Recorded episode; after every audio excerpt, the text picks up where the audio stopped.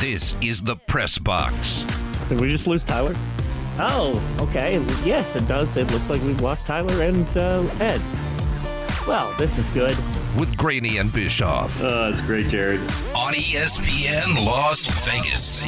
Oh, thank you, Jared. I'm an idiot. ESPN 1100, as the man said, it's Ed, Tyler, Jared. We're not losing anyone today. There'll be no muting. There'll be no falling off. Everyone's going to be straight on fact. How are you, buddy? Can I take that bet? No, because you'll just mute, oh. mute yourself and then I'll lose the bet. So I'm not at your house, so I have no idea when you mute yourself. Um, no, uh, you can't take that bet. It's going to be free money. Come on. great odds for me. I know what we're starting with, but do you remember? Do you have uh, any idea, especially after what we're about to talk about, why the Golden Knights would uh, have no media availability today? What a shock!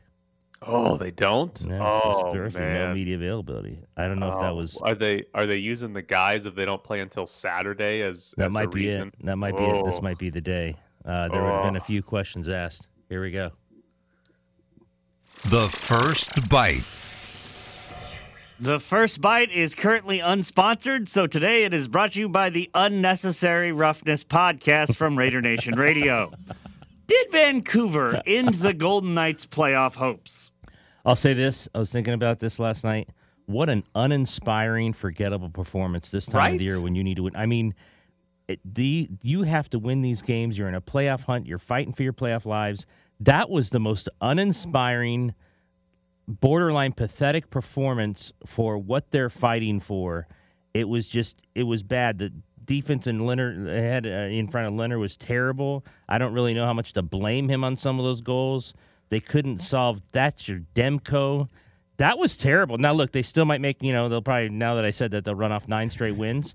But I'm sitting there last night. Uh, Adam Hill said it's the least amount of buzz in the arena he's ever heard in that arena. It's like you know what you're playing for here, right? I mean, you yeah. get what this is about. It was unreal that this team playing well, right? They've won. They've won yes. games in a row, five, five in a row in a row before last night, and they got basically embarrassed by the Vancouver Canucks forecheck. Like that that's what happened. Right. They got embarrassed because the Vancouver Canucks forecheck was too good and the Golden Knights could not get out of their own zone. And it, it it they struggled early. Like this wasn't like the Golden Knights scored the first goal of the game, but like the first five to ten minutes of the game, the Golden Knights weren't looking very. No, they were getting, getting outshot. Out of their own zone. Yeah, and they couldn't get out of their own zone. And Jack Eichel scored, and it was one nothing. And hockey's weird; things often flip pretty quickly into terms of who's playing well. But it, it didn't ever really flip, even though they scored. The Vancouver Canucks were better than the Golden Knights last night. Oh, and absolutely. That is at this point in the season when the Canucks, though technically not eliminated, when the Canucks a team that's not going to the playoffs, and you are holding on to a sliver of hope, like that's a pathetic night. That is a pathetic game from the Golden Knights. This wasn't a 5 1 loss to a good team, right? It's not like this is a team, they lost to a team that's routinely doing this, right? That was a pathetic loss to a bad team.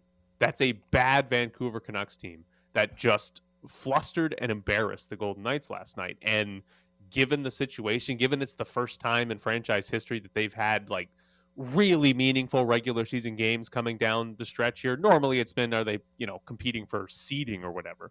But the first time they've had real meaningful end of regular season games and you get that, you get that kind of performance where a Vancouver Canuck forecheck is too good for you, that it's pathetic. I mean, it's a pathetic game and it doesn't officially end their playoff hopes, but it certainly feels like it ended their playoff hopes last night. Yeah. Um the first time they have not gotten a point in a game against the Vancouver Canucks. Think about that. And this is when you're fighting for your playoff lives. Um, I, I, don't know what to tell you. You just sat there and they kept, you know, they kept one, one, one, two, one, three, and they did the two goals within 16 or 17 seconds. It was terrible. And I don't know how you, I don't know how you put up the performance. Like I said, we're saying this, and they're going to reel off eight wins, make the playoffs, and be laughing about it. But I, I don't know if they can do that after last night. Um, they are. They have a schedule to... that maybe allows them to win a lot of games down the stretch, but that was that was ridiculous. They are down to 31.6% playoff odds, uh, playoff percentage, according to MoneyPuck. And MoneyPuck's projected, like they do projected point totals for the rest of the season. Uh, they are at 93.6, their projected point totals to end the season. Uh, Dallas is at 98.4. The Kings are at 99. So basically, right now, Money Puck projects the Golden Knights will finish five points out of the last playoff spot, which that's not anywhere. That's basically three games, right? That's almost three Right. games. So that you're, you're not even really close at this point. They've got to be five points better than expected down the stretch, or have LA or Dallas be five points worse than expected, with everybody having roughly you know ten games left. That's a very tough thing to figure out, and really at this point, you've got to have. I mean, what do they have to win? Seven or eight of the last uh, ten games? Yeah. And you've even if you do that, you need LA or Dallas to you know win three or four of their last ten games. Like it's and hell, Dallas has more than ten. Dallas has like They have like 13 games left. so it's uh it's really tough to figure this out unless there is an incredible run by the Golden Knights to win nine or ten of their last ten, or one of these teams just falls completely off the cliff. Watching last night, I think the odds of them getting in might they might have to uh, count on Dallas coming back or the Kings coming back Yeah, because that team last night's not winning eight or nine of ten. And I know, and Shane Hnidy made a good point. It's like, look, these things happen during a season, yeah, but they can't happen now. right. You know, if this is the middle of the season, you have a clunker. That happens all the time. I mean, every team has that. Colorado has those, but you can't have that kind of game now when you're playing for your playoff lives. And, And- they did. They've had plenty of these games throughout the season, right? They've had plenty of games where they show up, and maybe not as bad as last night, but where they show up and they're down multiple goals and they just never really get back in it. Like that's been the issue is that this team hasn't been good enough over the entire course of the season, right? Like normally at this point, the Golden Knights have done enough that they've already clinched a playoff spot or virtually clinched a playoff spot, and losing this game normally means eh maybe nothing at all. Maybe you drop down a seed line in the playoffs. Maybe it costs you home ice advantage in the western conference finals or something like that. But it's very rarely this team's playing for their playoff lives here and that's what's happening and they completely blew it last night. I mean completely blew it. And now they've got i mean this was this was part of the run where they had a really easy schedule and they needed to pick up almost every point possible against Vancouver, Seattle, and Arizona. They've still got another one against Arizona and another one against Vancouver. And I guess if they win both of those, you'll be more optimistic about it. They win both of those and get a loss from LA or Dallas, and all of a sudden their playoff odds are back up to fifty percent. But that's a that's a lot of ifs just to get to fifty percent. Yeah. Yeah, I mean, there's just there was just no excuse for it. What did you think about uh Lehner five? Because a couple of them, I mean, they uh the second Pettersson goal. I mean, th- there was no one who checked him at all. He's standing in front on the back door. There's nobody there. It was either Marchessault and I think maybe Whitecloud.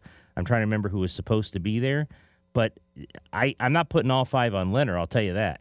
No, I I think last night was an example of a poorly played game and a goalie not being the best goalie in the like the only chance the Golden Knights had last night is if Robin Lehner is the best goalie in the history of the sport. And if he if he had been that, like we we've seen goalies have that type of performance, even though the team sucks in front of them and they steal a win. Robin, I mean that's always possible. Robin Lehner did not steal the win last night, but that's a high standard to put on a goalie to say, hey, we're going to give up a bunch of dangerous scoring chances. Right. Alec Martinez is going to throw a pass to Chandler Stephenson when Chandler Stephenson isn't looking. It's going to be a turnover and it's going to be a two on one right in front of you. Uh, go make a save for us, Robin. Lehner. That, that that's not going to happen. I mean, hell, the the first goal, uh, there's a I, I don't even know if it hit Lehner, but rebound or block shot. Guess who gets to the puck first? Bo Horvat, and there's Right. a wide open net to shoot. Like the Golden Knights had nothing going, nothing helpful in front of Robin Lehner last night. So, like, could he have been better? Yeah, but that would have led to them losing three to one because the other side of this, the Golden Knights scored one goal. Yeah. One one goal last night. They had a five on three power play for 58 seconds in the third period. And granted, it was five to one. The game was probably over, but a five on three uh, power play for a minute couldn't score. Plus, they had the minute before and the minute after. The minute before and four after, yeah, they had five on four with the power play. couldn't score. Like it, it's the power play has been pathetic all year, but the, you're not winning games scoring one goal. Like that's just not that's not a, a realistic expectation. And that's all they scored last night was the one goal and pretty much got embarrassed the rest of the time. So could Lehner have been better? Yeah. Would it have mattered? Probably not. They probably just end up losing that game three to one instead of five to one or something like that because that was a horrible performance. I mean, Pete DeBoer said awful like 16 times. It was an awful de- uh, performance from Vegas. How how quickly did that post game go? I didn't listen to it. Uh, Adam Hill Adam Hill it. predicted it. it's the fastest ever. He timed it. I think he said seven minutes was the official time. Oh, Post game there. man. And that, and I think he meant for everybody, like coach and He player. meant Like, everybody. yeah, because I think Pete DeBoer was only like two minutes, right? That was like that was like coach, and then the break between coach and it take the time it takes for players to get out there, and then the players talk and finish there. So yeah, maybe seven. minutes Wow, that that's So, fast. Well, what are you going to say if you're Pete DeBoer when you come in there? What are you going to? I mean, mean, you're not going to sit there and answer was- questions all yeah, night about it. His one quote was, "We were awful. We were awful in front of the net. Awful on breakouts. We were awful everywhere. I can tell you one thing: we were no good." That's that sums it up. I mean, I don't know what. Drop the mic and go off Yeah. the stage. There's not really anything else to say. I have a follow up. Uh, how awful? Is Daddy coming in? Oh, by the way, where's Daddy been? He he gets he was uh, he was playing well, gets traded, comes back, scores a couple goals, and now he's just disappeared. Yeah. They got to trade him again and then I have that guess. every couple every couple weeks. well, they got nine more teams on that no trade list. Yeah, they can trade him a lot so more to, and then find out that he's on the list. They can space this out through the rest of the It was just, I mean, it was back. just no energy. It it was. I, I I'm watching them saying this can't be this way when you're fighting for your playoff lives. And again, they could win eight straight. Who knows? Like you say all the time, hockey's dumb, and you know they could reel off wins, and they do have some easy game. Well, essentially, they should be easy games coming up. Uh, that you know they could compile points. But you watch that team last night, and you just don't know how. You know, even if like even if you lose five four, I mean, you know, even if you're in the game and you're scoring goals and you just have a bad night in front of him and he gives up five, but you're you're scoring at the other end. But it didn't happen that way. It wasn't even close against a team like you said, probably has a one percent chance, and you know they're not going to make it. And they were so much the better side last night. Ridiculous. Oh, with Vancouver's win last night, they leapt up to 1.4 Yeah. percent chance to make To the make playoffs. playoffs. They're They- still I in think- it. Yeah, they got it. They got a chance. the The energy question, watching on TV, it was the least energy from the television crew that I think I've ever seen. Mhm. Like, and granted, they're down five to one in the third period with their playoff live, playing for their playoff lives here, so it's relatively expected. But I imagine the arena was the same way because that Oh, was yeah. just. Yeah. I mean, you're you're down multiple goals in the second period. It's five one in the third. Like it, it probably should be dead. I mean, there's nothing. They gave them nobody any reason to cheer or any reason to have hope that they were coming back in that game. the biggest TV uh, personality was every time Vancouver sh- uh, uh, scored, they showed the one Vancouver fan in the entire uh, arena, and that guy kept standing up, putting his hands over his head. That guy got more TV time than the players. I mean, it was. Do you remember him? Like every time, it's like, oh, there's that guy Yes. again, the Vancouver fan. All right, coming up next, Major League Baseball's opening day is finally here. It's the Press Box with Graney and Bischoff on ESPN Las Vegas. The terror is this there's no guarantee that a baseball game will ever end. There's no clock. It's absolutely possible for a pitcher to be so ineffective that outs are never reported and the game marches on, locked in a death spiral until the end of time.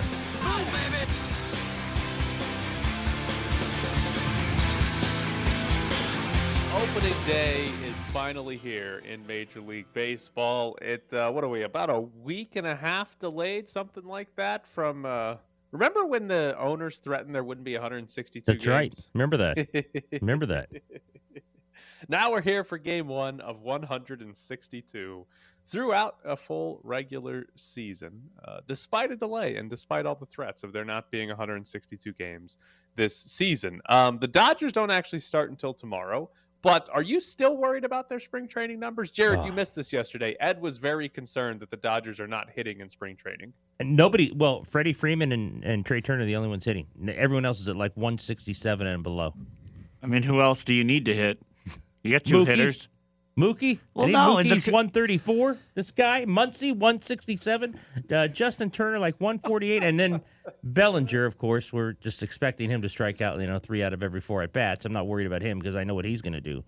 But Mookie worries me. I I'm Mookie worries me. He's like one of the 10 best players in the sport, Ed. all you need, Ed. They've designed baseball now where all you got to do is hit, just hit a home run. If you have two guys in your lineup, they're both gonna bat, you know, a couple times. That's six runs right there. You'll win. It'll be fine. Ed is out here. Mookie worries me. Like I need to find the Denver Nuggets fan that's like this. Nikola Jokic is worrying me. Like, what are you doing? Can't Mookie shoot free worries me? throws. Can't shoot free throws. He was at one point this spring two of twenty-two.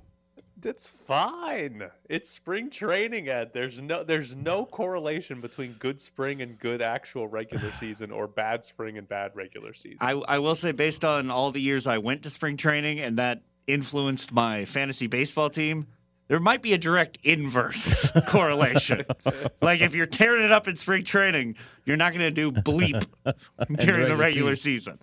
All right, the Kyle Dodgers- Lewis. The Dodgers are the favorites to win the World Series. Ed. They are Fangraphs Yeah, I projects see them that. for 95 wins, 94% chance to make the playoff, 57% chance to win the NL West, That's a little And low. and a 14% chance to win the World Series, which is higher than every other team in baseball. So, as the ever pessimistic Dodger fan, what stops them from actually winning the World Series? Pitching, Starting pitching? starting Bullpen's pitching. going to be good, right? They just traded Yeah. for Craig Kimbrel, yeah, too. pitching. Um, fifth starter. Uh, you know, does does uh, Urias have that kind of year again? I'm not so sure. Kershaw's old. Buehler got rocked by the Angels the other night. That wasn't good. Ohtani Oh, took okay, him deep. stop with the spring training. Uh, Ohtani took him deep. It wasn't good. Hung a curveball.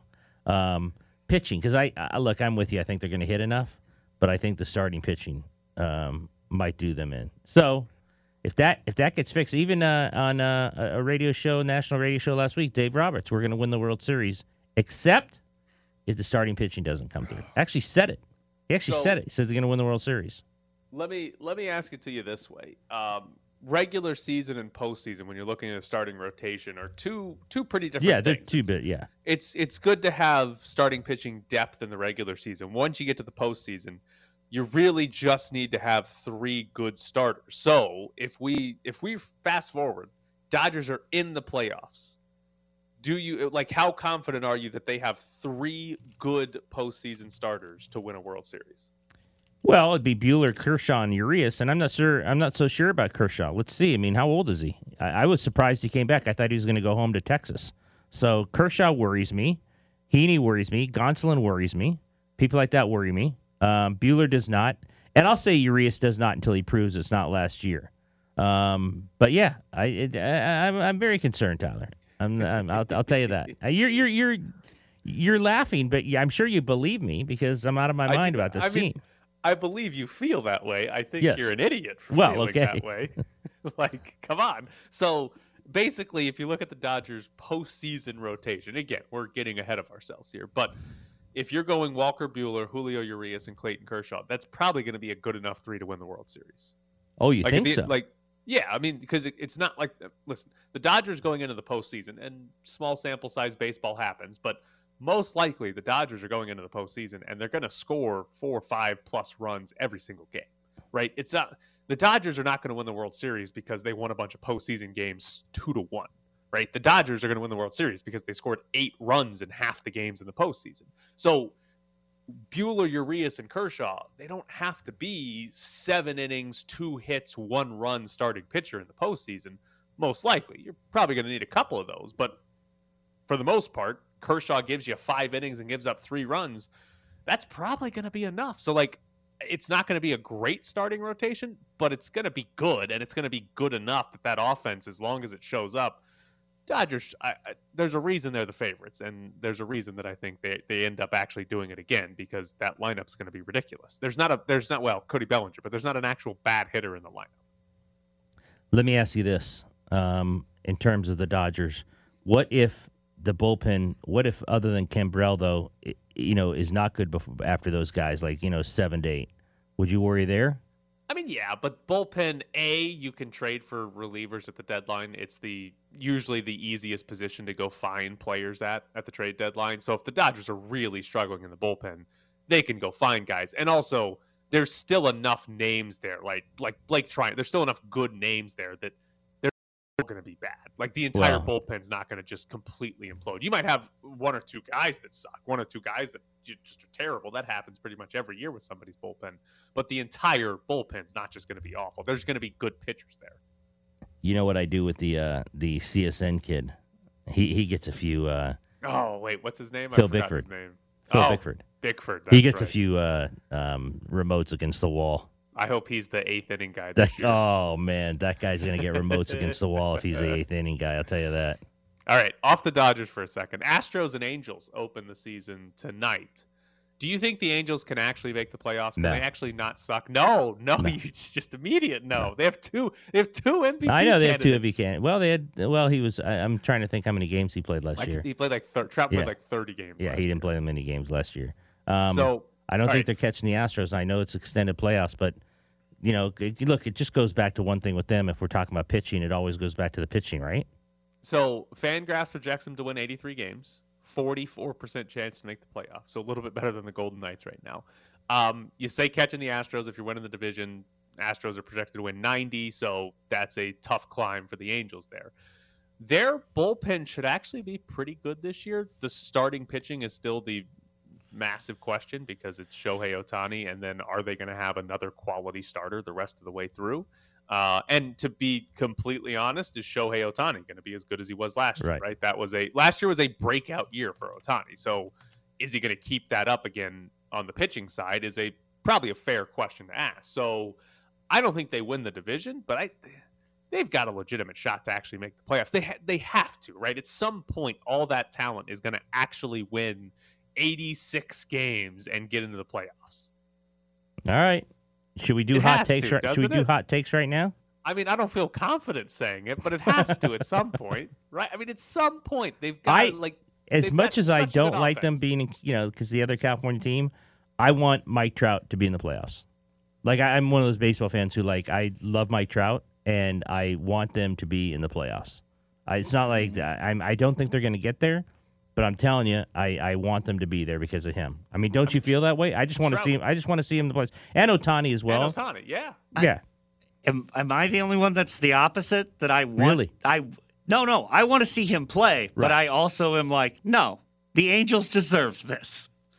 Why? They deserve to have two of the greatest players we've ever seen in our life, and just perennially be like, well, what if we drafted all pitchers?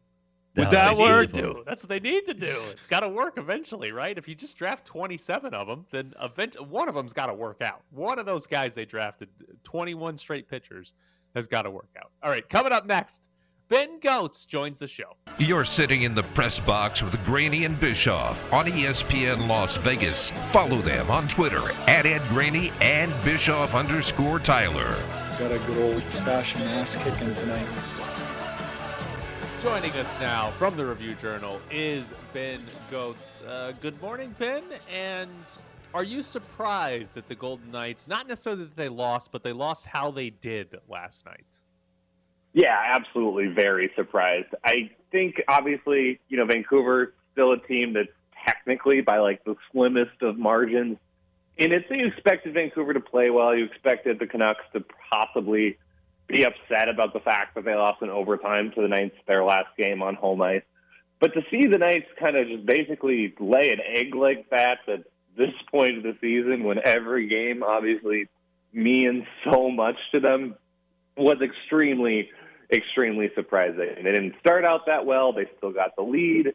And then it just felt like they kind of collapsed and never even really had a pulse to get back in it. It was kind of ironic that they were down three goals entering the second intermission for the second game in a row, but it was a very different vibe than the Chicago game where the Knights got back in it right away and kind of started to push, where in this case, Elias Pettersson draws a penalty to start the third period, scores a power play goal, and it's pretty much, you know, just playing out the string from there.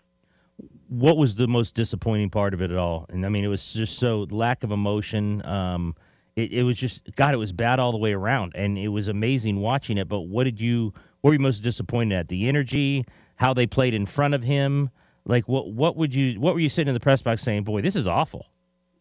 Definitely the defensive effort, because I think the kind of tone coming into this game was, oh, wow, they've gotten McNabb and Martinez back on the blue line. They've got now, you know, pretty much outside of Nick Hague still being hurt, you know, their group on the back end, and they've got their goaltending intact too. So they obviously had just kind of swept through the road trip, not allowing a whole lot of really good chances. And when they did, they had the kind of goalie tandem intact now. to stop a lot of those chances. And you thought, all right, they're still missing some of their key guys up front, but this is a team that's kind of built to win 2 1, 3 2 games the rest of the way. And some of the glaring coverage busts that they had last night were just really, uh, really shocking. Obviously, Elias Pettersson on his first goal, he's just wide open uh, in front of the net there. On the second goal, you know, Jason Dickinson is wide open in front of the net. And even though Zach Whitecloud gets over there to kind of cover him, it's kind of that scramble that leads to the Brad Richardson goal. There was just a lot that you know, was just not, you know, fundamentally sound last night, even on that Richardson goal. You have Chandler Stephenson not looking for Alec Martinez's breakout pass, and so the, the pass gets intercepted, and that's kind of how that whole play starts. So just the lack of detail in zone, I thought, was especially glaring. But also, yeah, as Pete DeBoer said last night, nothing was good. The Knights really struggled to deal with the Canucks forecheck pressure. They were not coming out of their own zone well.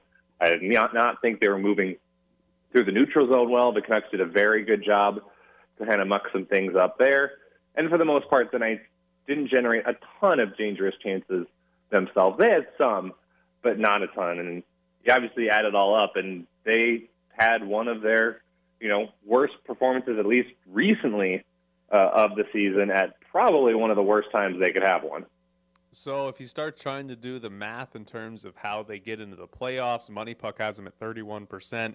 If the Kings win five of their last games, Vegas has to win seven of their last 10 games. Obviously, there can be some overtime losses in there to help out too. But is this team good enough to win seven or eight of the last 10 to get into the postseason?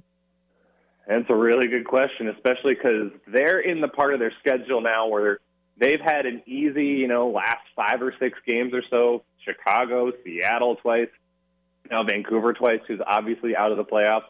And it is going to pick up down the stretch here where after they wrap up the quick homestand with Arizona on Saturday, you're going back to Vancouver, to Edmonton, to Calgary, and then, of course, you close the year going to Dallas and to St. Louis, uh, you obviously have to win the majority of those games to even give yourself a chance. So it's going to be really tricky. I think it's fascinating, even looking at the standings, how little ground the Knights have made up, even though they just went on that recent five game winning streak over their last 10 games where they've gone 7 and 3 and as you said I think they probably need to repeat that performance their last 10 they've made up uh, no points on Dallas. They've lost ground to Edmonton, and they've gained two points on Los Angeles and Nashville.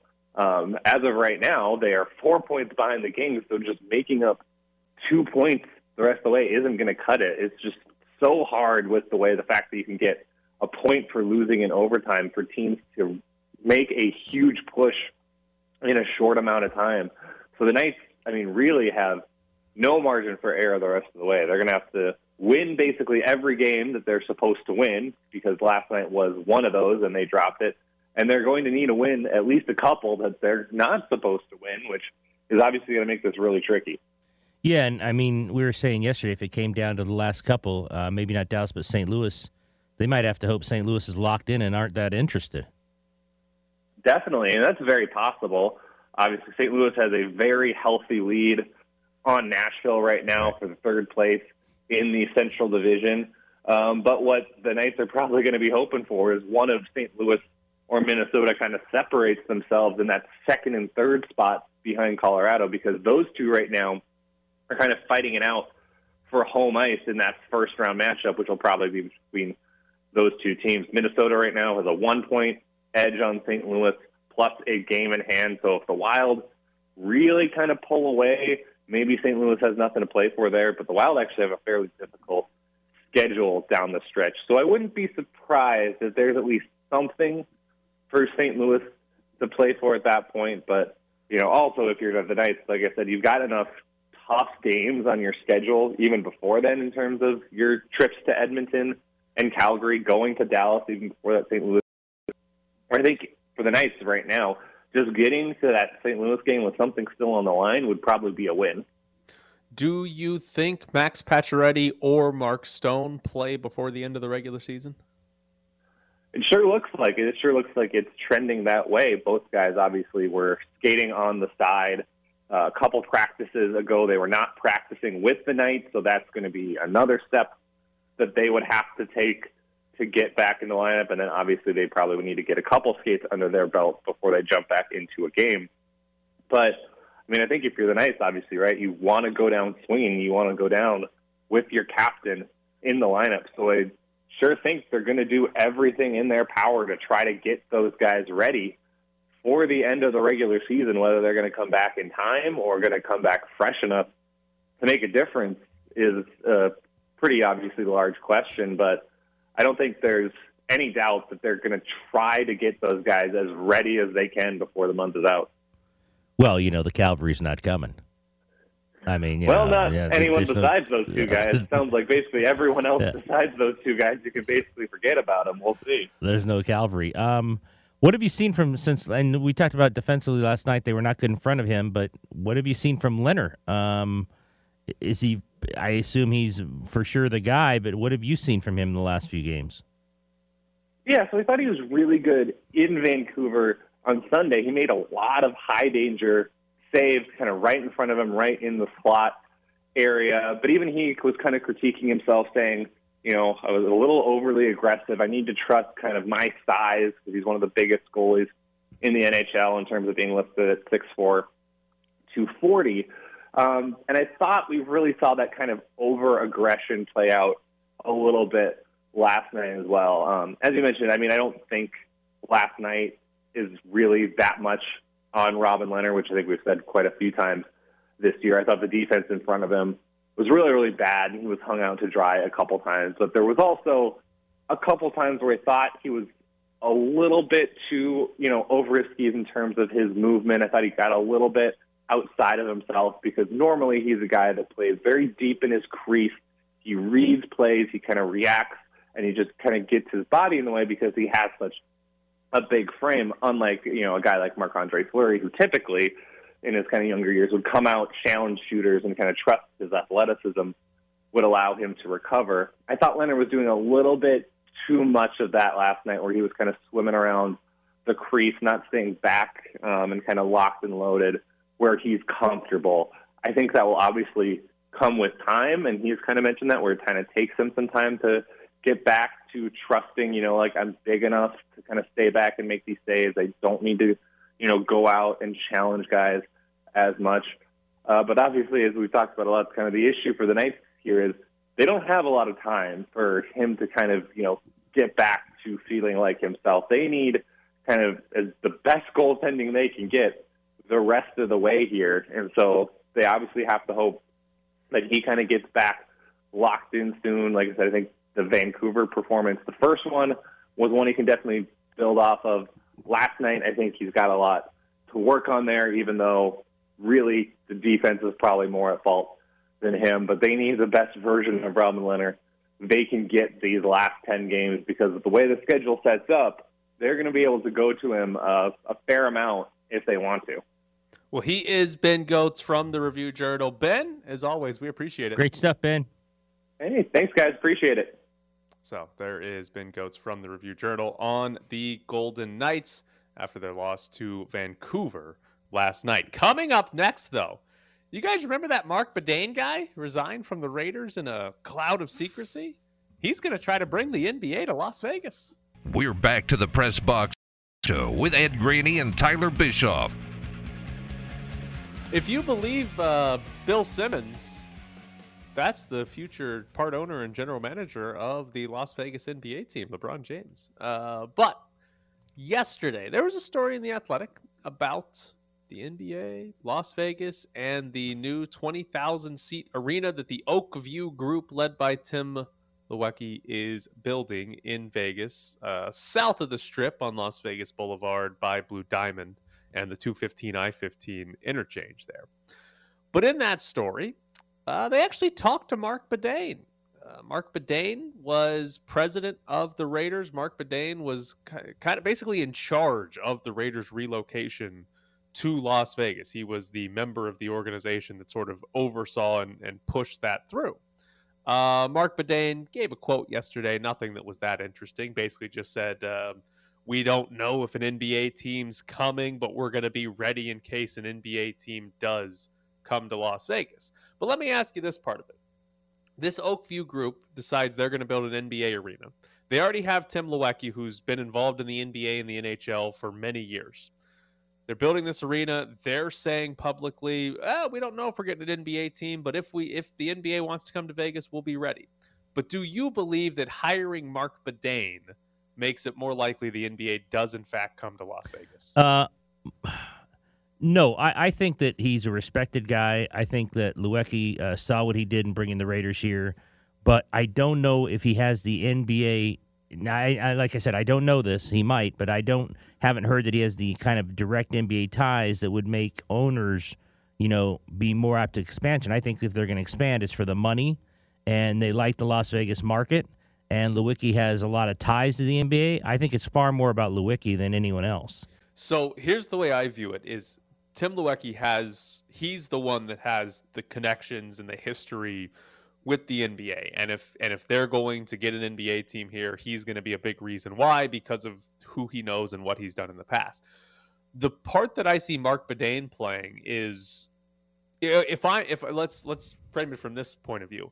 If I'm the Oakview group, if I'm Tim Leiweke, right? Why would I hire Marc Badain? And to me, the obvious answer is because he is the one that basically constructed the move of the Oakland Raiders to Las Vegas to become the Mhm. Las Vegas Raiders. Sure. He has the best experience for moving a team To Las to Vegas. Las Vegas. So if you are going to, and this is another sort of key, you know, thing we're we're uh, inferring here, if you're going to relocate a team to Las Vegas, Marc Badain, granted it was a different sport, but Marc Badain, I imagine, has a lot of good experience from a different sport that would apply and be helpful to what Yeah. the relocation team would be here in Las Vegas. And that's the other part here, the question here. I think Marc Badain's hiring makes it seem even more likely that Vegas gets a relocation team as opposed to an expansion team. Hmm. Well, it's also tax season, so he's a good hire for that too. That's all I was adding, As You can go ahead now. Um, It's a good joke. yeah, uh, yeah. Uh, that I didn't think of that. I didn't think because he had done the relocation with the um, with the Raiders that it would be a relocated team. I think it makes a lot of sense. That's a great point by you. I thought it'd be expansion and that Leiweke. I I don't think Leiweke's doing all this if he doesn't think he's getting a team. Right. And that's I just don't think, he is. I think that's the other key point in this entire thing. Like we we've talked about it and how does it make very much sense to build a 20,000 seat arena away from the strip and not have an NBA team, right? Yeah. I mean, you're you're competing with A T-Mobile. lot of team, I mean, a lot of people on the strip. Yeah, I mean, there's T-Mobile Arena, there's the MGM Grand, there's Michelob Ultra Arena. They're building that brand new Sphere. I mean, hell, Thomas and Mack too. Like, there are plenty of venues that seat between 10 and 20,000 people. That building another one, uh, I don't know if it makes sense, especially when you're not on the strip.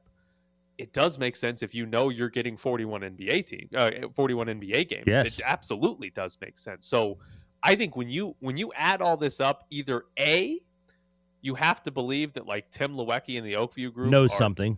are dumb, or B They they, know know, that an NBA team might Right. be coming to Vegas. And Leiweke does not in the past seem like a dumb guy. right, so that's where I tend to tend to lean on this is that it makes it would make a lot of sense if an NBA team is there. It wouldn't make a lot of sense if an NBA team isn't there. So that's the fascinating part. Now, the other part is relocation is interesting, right? Versus expansion, because we've talked a lot about expansion. Adam Silver kind of ended for a brief time the expansion talks last year when he talked about it and said the owners decided it wasn't the right time to expand, talking about, you know, we got to add a team that's going to add revenue to the league. That way we make more money off of it, aside from just the expansion fee. So he kind of threw some cold water on expansion. But relocation is always going to be on the table. Anytime there's a team that wants a new arena or anytime there's a team that sells to new ownership, there's relocation is going to be on the table. Right. So that's a possibility all the time for and not just for Vegas, for pretty much any city that an owner Yeah. wants to move to. So the key detail that Marc Badain did give in his uh, when he talked to the Athletic was current target date for opening the arena would be 2026, which means, I mean, we can kind of infer that that means they have basically four years to land either a relocation Mhm. or an expansion team. Yeah, and I mean, think I think I can't believe by the I can't believe in four years that one or two haven't happened for the NBA. I know Right. Silver's thrown water on expansion. That's a lot of money for owners uh, to continue to look away from, given what Vegas and uh, also if they're considering Vegas, what Vegas has done with the with the Knights and the Raiders and the market. Um, I'll tell you one thing: I'd much rather have an NBA team off the strip than the A's. Wouldn't you? Well, they'll spend more money on one player. I mean, yeah, exactly. They'll actually have money on players, and they might even have an owner who like is actually seen at some point and actually says a quote. They might have well, that. It's, go- it's going to be LeBron James, Bill Simmons. Oh, he'll like- well, he he'll be like, front. He'll be front and center. We'll actually Yeah. get quotes from him, unlike other people. They said LeBron will be the GM and a part owner of the Las Vegas NBA team. Um, so yeah, Well, I don't know if he should be GM from what we've seen from Klutch and the uh, role players with the Lakers. Maybe someone else should be the GM. I agree. I definitely agree. Um, so there's uh, speculation about Marc Badain working for a group trying to build an NBA arena here in Las Vegas. I'm fascinated to see. And basically, four years here. The, the thing with that four year timeline, by the way, if it's relocation, it can literally happen in 2026. If it's expansion, they're going to have to announce it at least a couple years in advance. So relocation, still probably easier.